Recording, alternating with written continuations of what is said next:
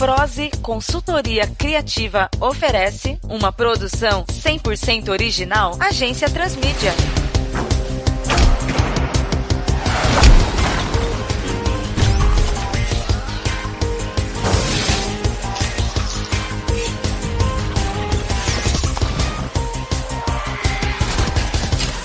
Caos Crescente. Anteriormente em Caos Crescente. É você? Sou Pink Rocker. E quem é você? Sou a Lebre, Lebre Rubra, lá de BH.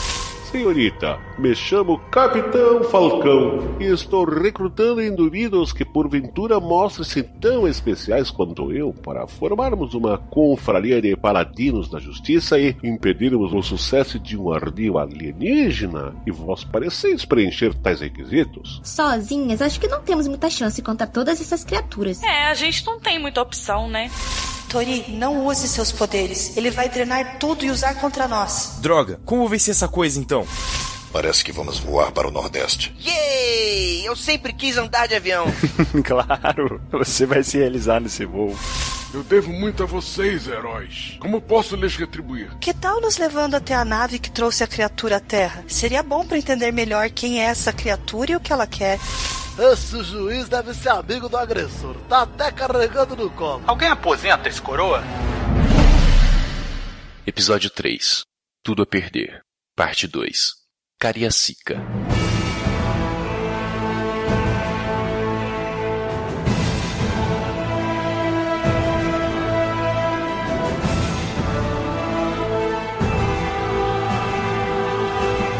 Na região metropolitana de Vitória, o clone com mãos de pinça avassala tudo que surge no seu caminho. Carros, prédios, postes, hidrantes, tudo que normalmente não voa, recebe uma aula experimental pela criatura monstruosa, pois são jogados para todos os lados. Suas afiadas e gigantescas pinças cortam fios de energia de alguns postes para que o monstro faça uma rápida drenagem de reposição. Alguns fios começam a serpentear pelo chão próximo a uma família que grita, chamando a atenção da criatura. Quando a cria de cal se aproxima do grupo que ergue o pé para pisoteá-las, vê as pessoas sumindo diante de seus olhos, destruindo apenas o concreto da calçada. Um chamado faz com que a criatura volte sua atenção para o outro lado da rua, onde Lebre Rubra está com as três pessoas que o clone iria esmagar, acenando para a ameaça enfurecida. Quando corre na direção da velocista vermelha, clicando suas pinças agressivamente, Pink Rocker aparece no meio da rua e dá um assovio, que gera um pulso sonora, jogando-o contra um carro forte que se amassa ao mínimo contato. Fica de pé, notoriamente furioso, finca suas pinças no carro forte que amassou e lança contra as duas heroínas que correm para o lado de Scan. Este que vinha correndo na direção das moças vê o veículo blindado inclinado à sua direção. Scan fica parado e o carro cai de forma violenta e ruidosa sobre ele, levando pânico às duas heroínas que iam ser atingidas. O monstro corre para cima do veículo e ao se aproximar, a porta do motorista se abre, acertando o rosto da criatura em cheio. É Scan que pula para fora do carro tombado. Pink Rocker se aproxima do herói. Mas como? É uma questão de cálculo. Analisando a trajetória que é do carro em movimento lento e calculando sua velocidade aproximada, me pus no exato local onde a porta lateral do carro blindado ia cair no chão.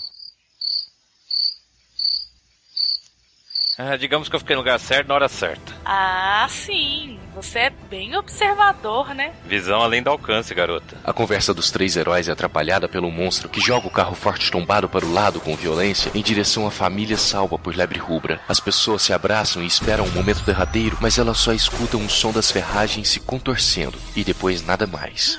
É um milagre. Não, quase isso. Surge o emissário descendo dos céus, retirando o campo de força que gerou ao redor da família, instantes antes do choque com um carro blindado. A família agradece e em seguida foge. O herói de cabelos prateados pousa ao lado dos companheiros de equipe e os quatro olham para o monstro, que corre na direção dos oponentes. Pink Rocker tenta deter a investida com alguns gritos poderosos enquanto os amigos dispersam. Ela aumenta o pulso de energia sonora, mandando o clone para dentro do hall de um shopping, caindo sentado sobre um jardim do centro de compras. De repente, a criatura se vê amarrada por cipós e trepadeiras do jardim, ao que Lebre Rubra para à sua frente. Olha aí, como um monstro, você é um ótimo arranjo de mesa, viu? O monstro força os músculos e corta com suas pinças alguns dos cipós e se levanta. Em seguida, dispara uma rajada de eletricidade que não acerta a corredora rubra. Ele joga alguns cipós cortados para cima que pegam o emissário de surpresa nos olhos, fazendo-o perder o rumo em seu voo e dar de cara com uma pilastra do shopping. Pink Rocker pula do segundo pavimento nas costas da criatura e posiciona sua boca perto das orelhas do monstro, soltando a garganta num grito poderoso, desorientando a criatura. Para ganhar algum tempo, a cópia alienígena dispara uma descarga elétrica na jovem heroína, que cai e tem sua queda amparada por Scan. O alienígena balança a cabeça e corre na direção do herói vermelho, que segura a companheira de patinha nos braços, mas no meio do caminho se vê com as pernas imobilizadas caindo no chão. Ao olhar para seus pés, o monstro se vê calçando um par de tênis enorme, cujos cadarços estão enrolados em si mesmos. Olha, deve ser difícil arrumar um sapato para esses seus pezinhos, viu? Tive que ir na sessão de basquete para arrumar alguma coisa. O clone corta os cadarços com suas pinças sem tirar os calçados. Ali perto, o emissário se levanta dos escombros onde jazia e pega uma vassoura da equipe de limpeza, alçando voo em direção ao clone que está de costas para ele. O herói passa entre as pernas dele e atinge as costas do joelho do oponente, fazendo-o com que tombe para trás. O emissário larga o cabo, agora quebrado, e pousa ao lado dos quatro colegas. Scan, se você tiver um plano bom daqueles, a hora é essa. Ótimo você ter falado, porque eu tenho um plano sim. Escutem.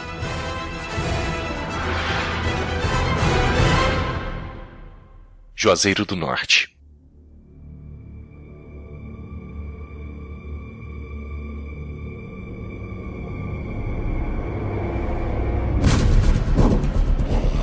Inconfundível avião da Primeira Guerra Mundial, o Albatross DK, cruza os céus do sertão nordestino. Dr. Crânio grita aos companheiros, ao invés de falar por causa do som ensurdecedor dos ventos. Atenção, gurizada! Segundo os dados, um clone de caos apareceu por aqui, então mantenham os olhos abertos. Pode deixar, fica aí de olho aí embaixo, Amphiboy. Olhos abertos até dá pra manter. Amphiboy está grudado na parte de baixo do avião. Mas enxergar alguma coisa com essa poeira toda na minha cara é impossível. Arruma aí uma flanelinha pra mim, tio. Fica quieto ou vai ficar com poeira na boca também, seu tagarela. Não larga daí não. Não temos combustível para voltar e te buscar se você cair. Não era assim que eu queria viajar de avião.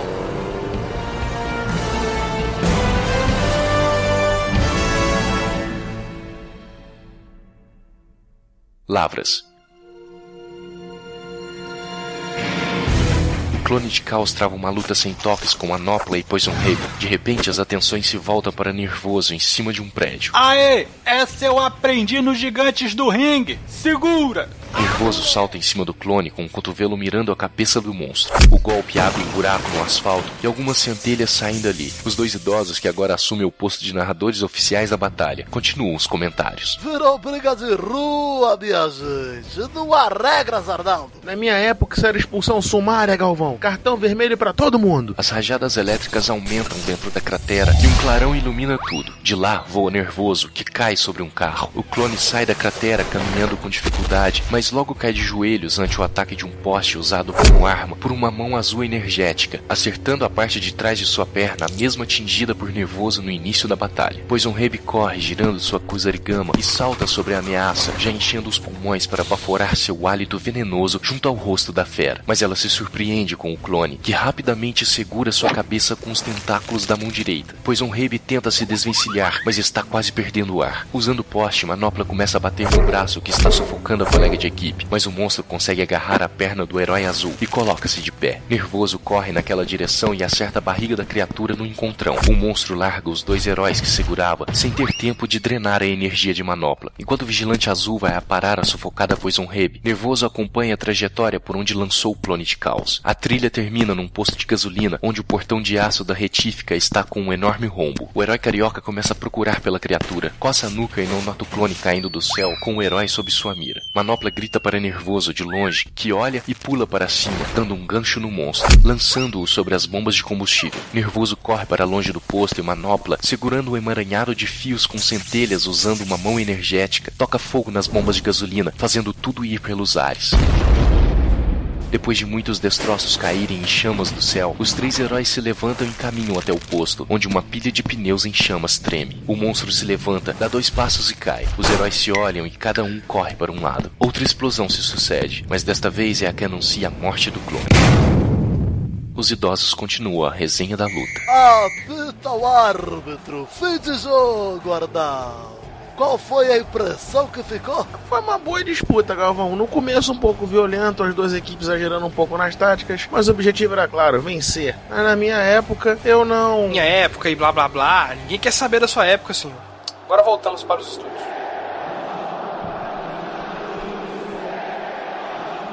Cariacica.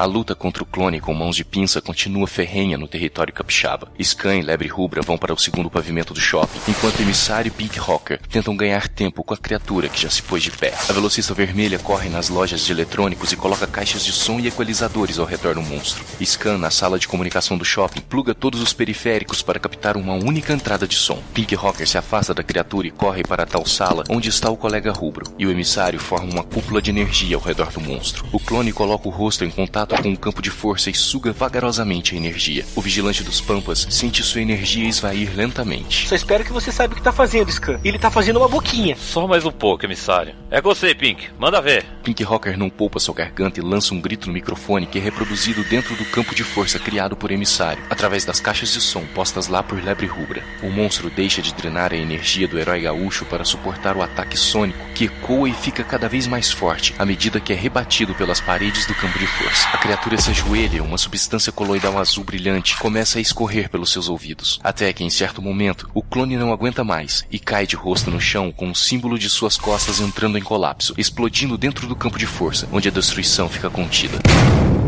O emissário pousa e é escorado por Lebre Rubra. Os quatro heróis caminham em direção à equipe de jornalismo que está do lado de fora do shopping, sendo ovacionados pelo público.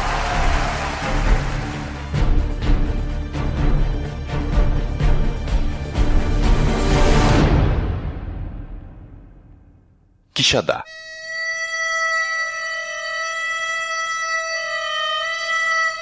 Clone de caos com mãos de rocha chega à Pedra da Galinha Choca, extremamente cansado, pois não encontrou muitos transformadores de energia para se alimentar durante suas andanças. O monstro se apoia em seus joelhos e um vento seco bate em seu rosto. Adiante ele vê a imagem de um homem com roupas escuras e o que parece ser um capacete de motociclista. A figura anda em sua direção lentamente, com os braços abertos, olhando para um lado e para o outro, devagar até chegar a cerca de 5 metros da criatura. Tá falando comigo? O clone nada responde. Apenas uma bola de feno rola na frente do monstro. Tá falando comigo? E nada do monstro responder, apenas coça o topo da cabeça. Rapaz, tá falando comigo. Eu não tô vendo ninguém mais aqui. A criatura faz um sinal com a mão de que ele deve ser maluco, girando o dedo ao lado da cabeça. O homem então pega uma flecha da aljava de suas costas e mira no monstro. Não me ignora não, macho. O clone faz um sinal negativo com a cabeça, coloca a mão na cintura e anda para o lado oposto onde está o indivíduo. E este, por sua vez, coloca a flecha apoiada no arco e puxa a corda. Pô, não sai andando me ignorando assim não, macho. Já disse. A flecha voa certeira no couro duro do traseiro do monstro. A criatura se vira indignada e retira a haste de madeira fincada em sua retaguarda, por onde sai um pouco de substância coloidal azul brilhante. Depois de jogar a flecha no chão, corre em direção ao homem que dispara uma saraivada de seu acervo de setas contra o clone, todas ricocheteando nas mãos rochosas da criatura postas diante do rosto. Agora lascou-se. O homem começa a correr do monstro que o persegue mancando devido ao ferimento baixo. Os golpes desferidos no solo são poderosos, a ponto de abrir grandes fendas. Isso faz com que o indivíduo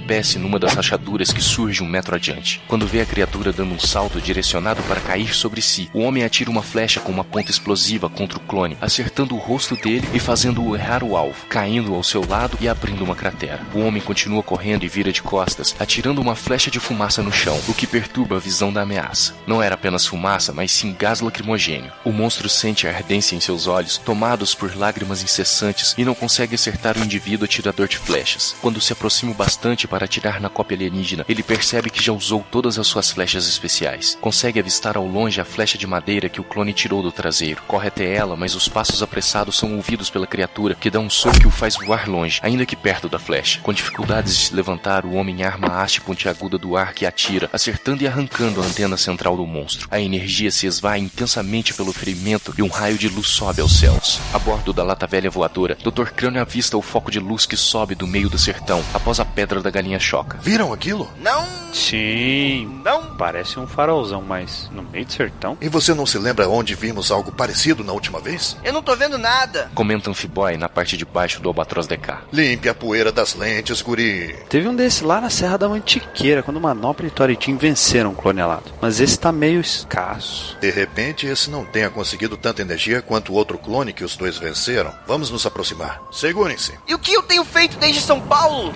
Solo de Quixadá. O homem pega duas flechas de metal e quebra suas pontas com uma pedra. Usando mata e pedaços de galhos, ele improvisa duas pontas de madeira e as amarra nas pontas das flechas de metal. Fica de frente para o monstro e assovia, que abre um pouco os olhos. Dá uma olhada nisso, macho. Abre os olhinhos, abre. Dispara as duas flechas nas outras duas antenas do monstro, acertando-as em cheio. A energia começa a se esvair dali mais intensamente. A criatura fica de joelhos durante a agonizante derrota, enquanto o Albatroz DK surge ao fundo, dando um rasante. F-Boy, estique o braço para baixo. O quê? Por quê? Pra quê? Apenas estique e segure firme o que você agarrar. Você que manda, tio. O homem vê o Teco-Teco se aproximando e alguém lhe oferecendo os braços. Sem pensar duas vezes, aceita a oferta e é levado para longe. Alguns metros depois, ele vê o clone tombando no chão e explodindo.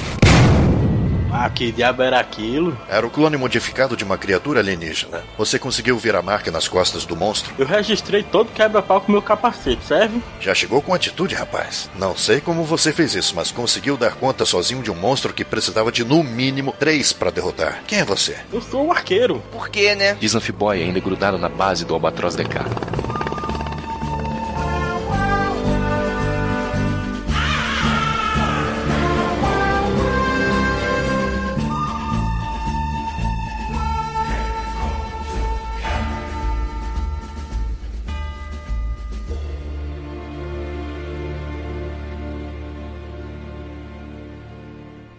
Santos.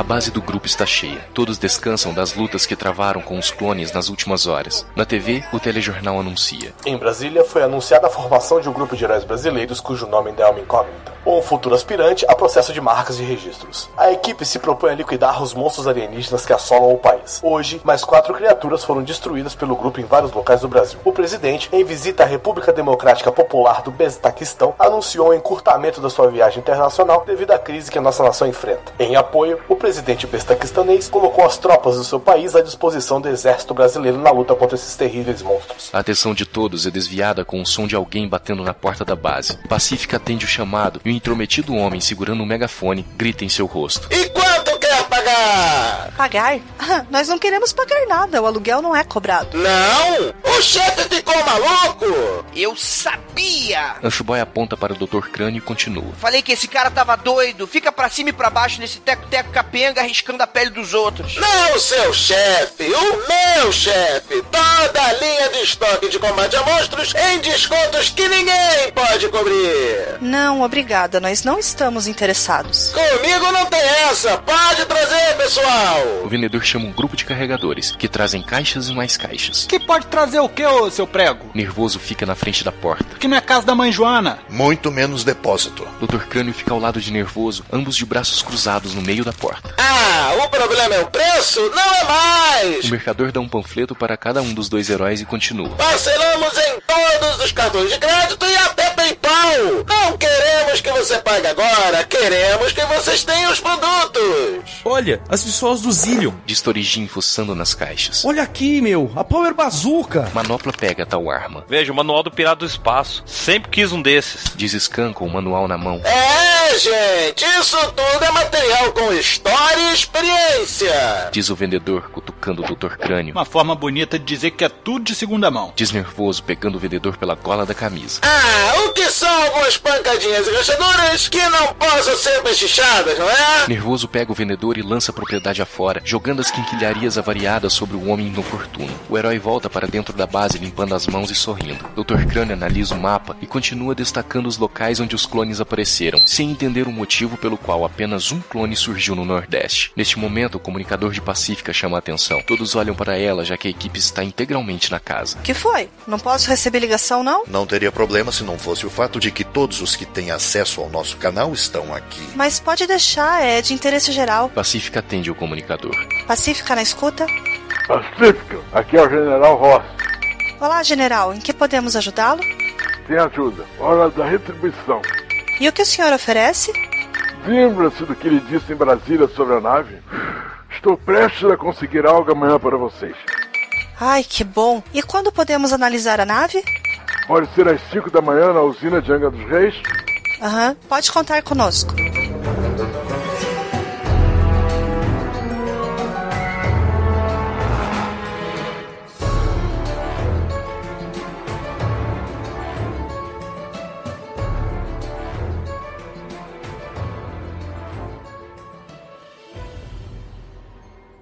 Belo Horizonte.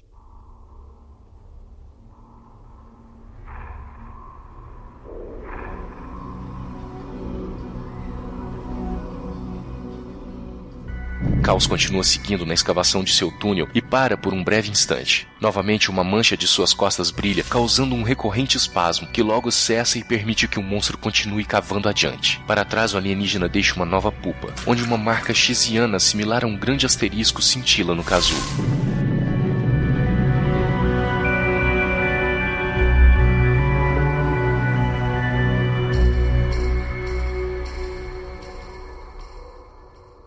Angra dos Reis.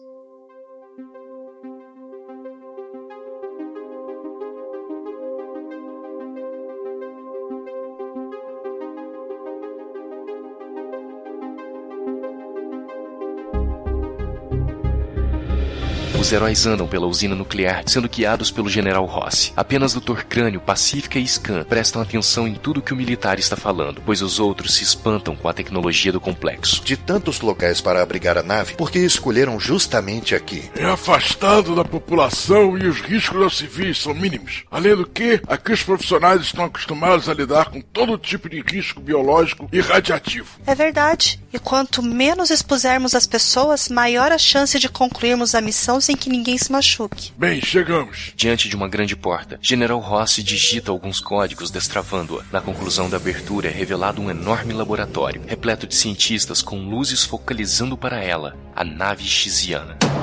General Rossi acompanha os membros da equipe, que estão boquiabertos. Aí está a fonte dos problemas. Se me permite, general. Dr. Crânio se aproxima da nave. Todos cercam a tecnologia alienígena, mas apenas Dr. Crânio chega perto o suficiente até tocar a nave. Ele olha minuciosamente e levanta dois dedos. Amphiboy começa a pular eufórico. Tá pulando por quê, cabeçudo? Não viu? Ele fez o V da vitória. Encontramos a chave para vencer o monstro alienígena. É Tetra! É Tetra! Dr. Crânio, depois desta pérola de Amphiboy, fala sem olhar para trás. São duas câmaras. Como? Sim, é verdade. Pelo visto, nosso alien não veio sozinho. Vejam isto. General Rossi aperta um controle remoto e um telão desce. Ih, vai ter aula. É uma palestra, meu. Mostrando a imagem turva de uma fotografia onde aparece a silhueta de Caos em sua forma primária. E mais ao fundo, discretamente, uma silhueta mais magra, esguia, saindo para o lado oposto. General Rossi desativa o telão e pega uma câmera fotográfica trazida por um soldado. Esta câmera foi encontrada dentro da cratera onde estava a nave em Porto Alegre. Foi a mesma que registrou esta imagem. E não conseguiram descobrir de quem era o equipamento? Sim, conseguimos. É de Edna Cordeiro, uma repórter que teve o helicóptero atingido pela nave no momento de sua queda. Mas ela está desaparecida desde o evento. Droga, ela poderia nos ajudar. E quando vocês conseguiram trazer essa nave para cá? Alguém a pilotou, ativou? Não, parece que a bateria dela descarregou totalmente. Talvez tenha sido abastecida na medida certa para chegar à Terra. Ou o caos adrenou para poder começar a se alimentar. Ou isso. O caso é que esta nave pesa toneladas. Precisamos de um guindaste para colocá-la num caminhão. Com uma câmera na mão, Dr. Crânio tira fotos dos símbolos na nave. Primeiro, na parte de fora, fotografa novamente dois compostos tipográficos de cinco caracteres cada.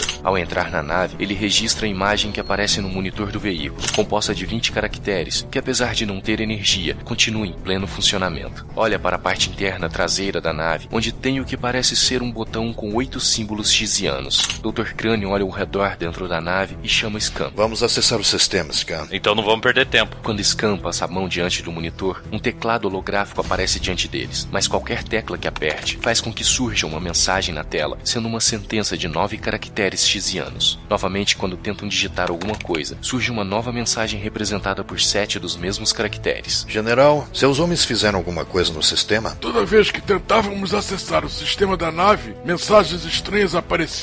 Não conseguimos invadir. Scan coça o queixo e franze os olhos, e de repente os arregala. Cá, descobri. Descobriu o quê? Os xizeano, é escrito da direita para a esquerda, ao contrário de nós. Vê a disposição das teclas nesse teclado holográfico. Não consigo enxergar o que você está vendo, Scan. Tem a ver com meus poderes, cara. Eu consigo assimilar informações visuais muito além dos humanos normais. Mas pera, vou tentar explicar. Tá vendo essas teclas? São correspondente antagônico ao nosso ponto de exclamação e interrogação. Vê só que elas estão diretamente ao contrário do que normalmente são em nossos teclados QWERTY. Então, quer dizer que eles seguem uma linha de disposição de teclas inversa à nossa? Como se fosse um espelho virado? Como se fosse um reflexo? Exatamente. Vou digitar aqui o nome do alien. E tecla as letras correspondentes ao nome de caos. Ei, vê se não é igual escrito na nave. Sim, são idênticos. Deixa eu analisar as mensagens que surgem aqui na tela e tentar entender o que diz. Scan analisa por um longo tempo, até que Dr. Crânio cutuca. Hum? Oi, que foi? Você está uns dois minutos parado aí. Queria ver se ainda estava vivo. Tô, tô sim, apesar da dor de cabeça. Isso é estranho. Eu tô analisando as frases que as mensagens querem dizer, mas são coisas infundadas. Como assim, Scan? Olha, segundo minha análise, a mensagem de nova caractere quer dizer algo quase que impronunciável. Vê aqui no papel. H-N-S espaço A espaço E-D-G-D. O que, que isso quer dizer? É, digite a senha. Diz o emissário pairando no ar acima da nave. Como você sabe? Muita gente abrevia memorandos para economizar caracteres. E no hebraico escreve-se de trás para frente, além de algumas letras serem suprimidas. Para mim, não é difícil de entender. E que tipo de imbecil escreve assim tudo? Ah, eu, por exemplo, escrevo assim e não sou idiota. Diz o emissário se afastando. Ih, crânio, acho que ele ficou na bronca. Não há tempo para mágoas enquanto o mundo está em perigo. Vamos? Temos muita coisa para traduzir agora. Infelizmente, não há tempo para isso, pessoal. Três novas criaturas foram vistas. Uma em Belo Horizonte, outra em Três Marias e outra no Rio de Janeiro. Precisamos da ajuda de vocês. Diz o General Ross aproximando-se da nave. Certo. Dr. Crânio e Scan pulam para fora da nave e se aproximam dos outros membros da equipe. Pessoal, teremos nova escalação nas equipes.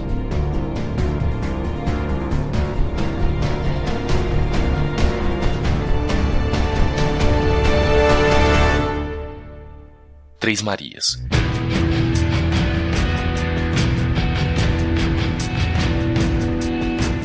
Chão na zona de transição entre o centro urbano e a periferia treme uma rachadura surge. De repente, o braço de um clone de cal se coloca para fora, possuindo estranhos e largos dedos.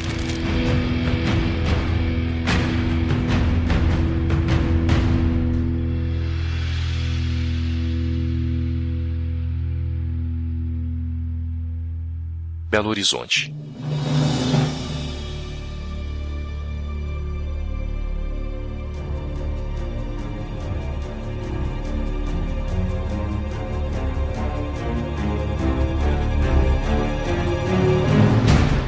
Albatroz DK sobrevoa a capital mineira com Dr. Crânio, Lebre Rubra e Oculto a bordo. Lateralmente ao avião, voa o Capitão Falcão e Torijin. Lebre Rubra olha para o Oculto, que viaja parcialmente na sombra feita entre a velocista vermelha com o assoalho do avião. Não te incomoda viajar assim, não? Na sombra de pessoas, não, ainda mais na sua. Mas nem começa, garoto, senão você vai chegar mais cedo lá embaixo. Não, pode deixar, sou paciente. Em cima do viaduto Santa Teresa, os heróis avistam um clone de caos com modificações estranhas em seus braços. Torijin e Capitão Falcão se deslocam para o lado do viaduto, cercando o monstro. Dr. Crânio faz contato com o Capitão Falcão. Vê se me escuta dessa vez, Brucutu. Sim, eu escuto calar é forte. Você e o Torijin seguram um bicho e eu vou isolá-lo com uma bomba de látex. O Albatroz decai colocado em rota rasante na direção do clone de caos. Lebre Rubra consegue saltar do avião e alcançar o solo sem dificuldades, correndo ao encontro do monstro. Este, por sua vez, percebe o plano após ter aprendido com o erro do clone de mãos de lâmina, em Taipu. De cada um de seus braços modificados saem substâncias finas, contínuas e pegajosas, que se grudam em Torijin e Capitão Falcão. Com um forte puxão, a criatura faz os dois se chocarem com Lebre Rubra, instantes antes do Dr. Crânio lançar a bomba de látex, que atinge os três amigos e não a ameaça monstruosa. O avião arremete e oculto vê as costas do clone, que possui o caractere xiziano similar a um grande asterisco. O bicho se vira e atinge a traseira do avião, com a mesma fina substância que laçou o Capitão Falcão e Torijin. Dr. Crânio sente as dificuldades de continuar o voo. Alguma coisa está segurando nossa cauda. O que é oculto? Parece teia. Droga, motores falhando. Vamos cair! Eu já tava me preparando para isso desde que sentei nesse lugar pela primeira vez. O clone dá um puxão forte no avião com sua teia, fazendo com que ele caia em parafuso, chocando-se contra o chão e explodindo alguns vários metros longe do viaduto Santa Teresa. O desespero ante a queda fatal dos colegas se mostra presente nos olhos de Torijin, Lebre Rubra e Capitão Falcão, presos na goma de látex e à mercê do monstro.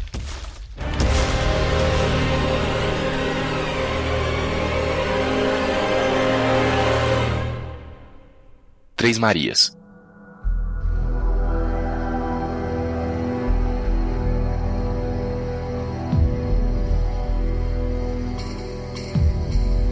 Emissário carrega os colegas Amphiboy, Pacífica, Pink Rocker e Scan dentro de um campo de força pelos céus de Três Marias, numa zona de mata. Como vamos encontrar o monstrão no meio desse mato todo? Ele só pode estar por aqui. É o caminho mais curto para ele chegar à próxima estação de distribuição, já que ele atacou uma na cidade lá atrás. Isso é estranho. Por que, Scan? Porque ele costuma ficar em centro urbano de qualquer forma, fazendo toda aquela confusão. Nisso você tem razão, mas e no meu caso? Ele lutou comigo numa área rural lá no sul. Mas ele estava bem alimentado. Sugou muita energia na central de Taquara, lembra? Mas o que, que é aquilo? Do meio da floresta, algo sobe agressivamente, acertando o emissário com uma mão em pleno voo e fazendo todos caírem dos céus em direção ao bosque. Scan consegue observar pontos onde consegue se apoiar sem se machucar, agarrando-se em alguns galhos de árvores grandes. O Amphiboy não tem muita dificuldade e fica pulando de uma árvore para outra. Pacífica dá a sorte de ficar suspensa num galho pela alça de sua bolsa, e Pink Rocker tenta amenizar sua queda com gritos energizados, mas estes parecem fracos e ela cai de mau jeito no chão fazendo um som pesado. Scan logo auxilia Pink Rocker, que parece bem, mas quando procuram pelo emissário, o quarteto encontra o clone de caos de pé sobre o herói desacordado.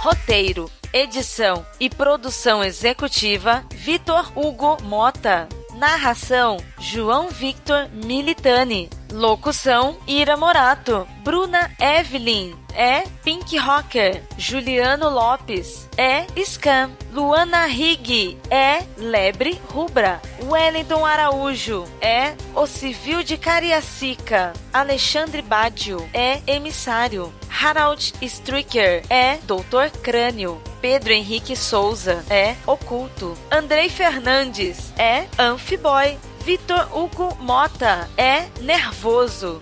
Vitor Faglione Rossi é o velho Galvão. Bruno Costa é o velho Arnaldo. Jadson Moura é o repórter mineiro. Tiago Miro é arqueiro. Guilherme Baldi é o repórter de Brasília. Alexandre Garcia de Carvalho é megafone. Kel Bonassoli é Pacífica. Matheus Mantuan é Tori Jean. José Moreira Neto é Manopla. Nelson Imbuzeiro é General Tadeu Rossi. Francisco Seixas é Capitão Falcão. Promoção. Já pensou em dar o nome para este grupo de heróis e ainda receber um prêmio por isso?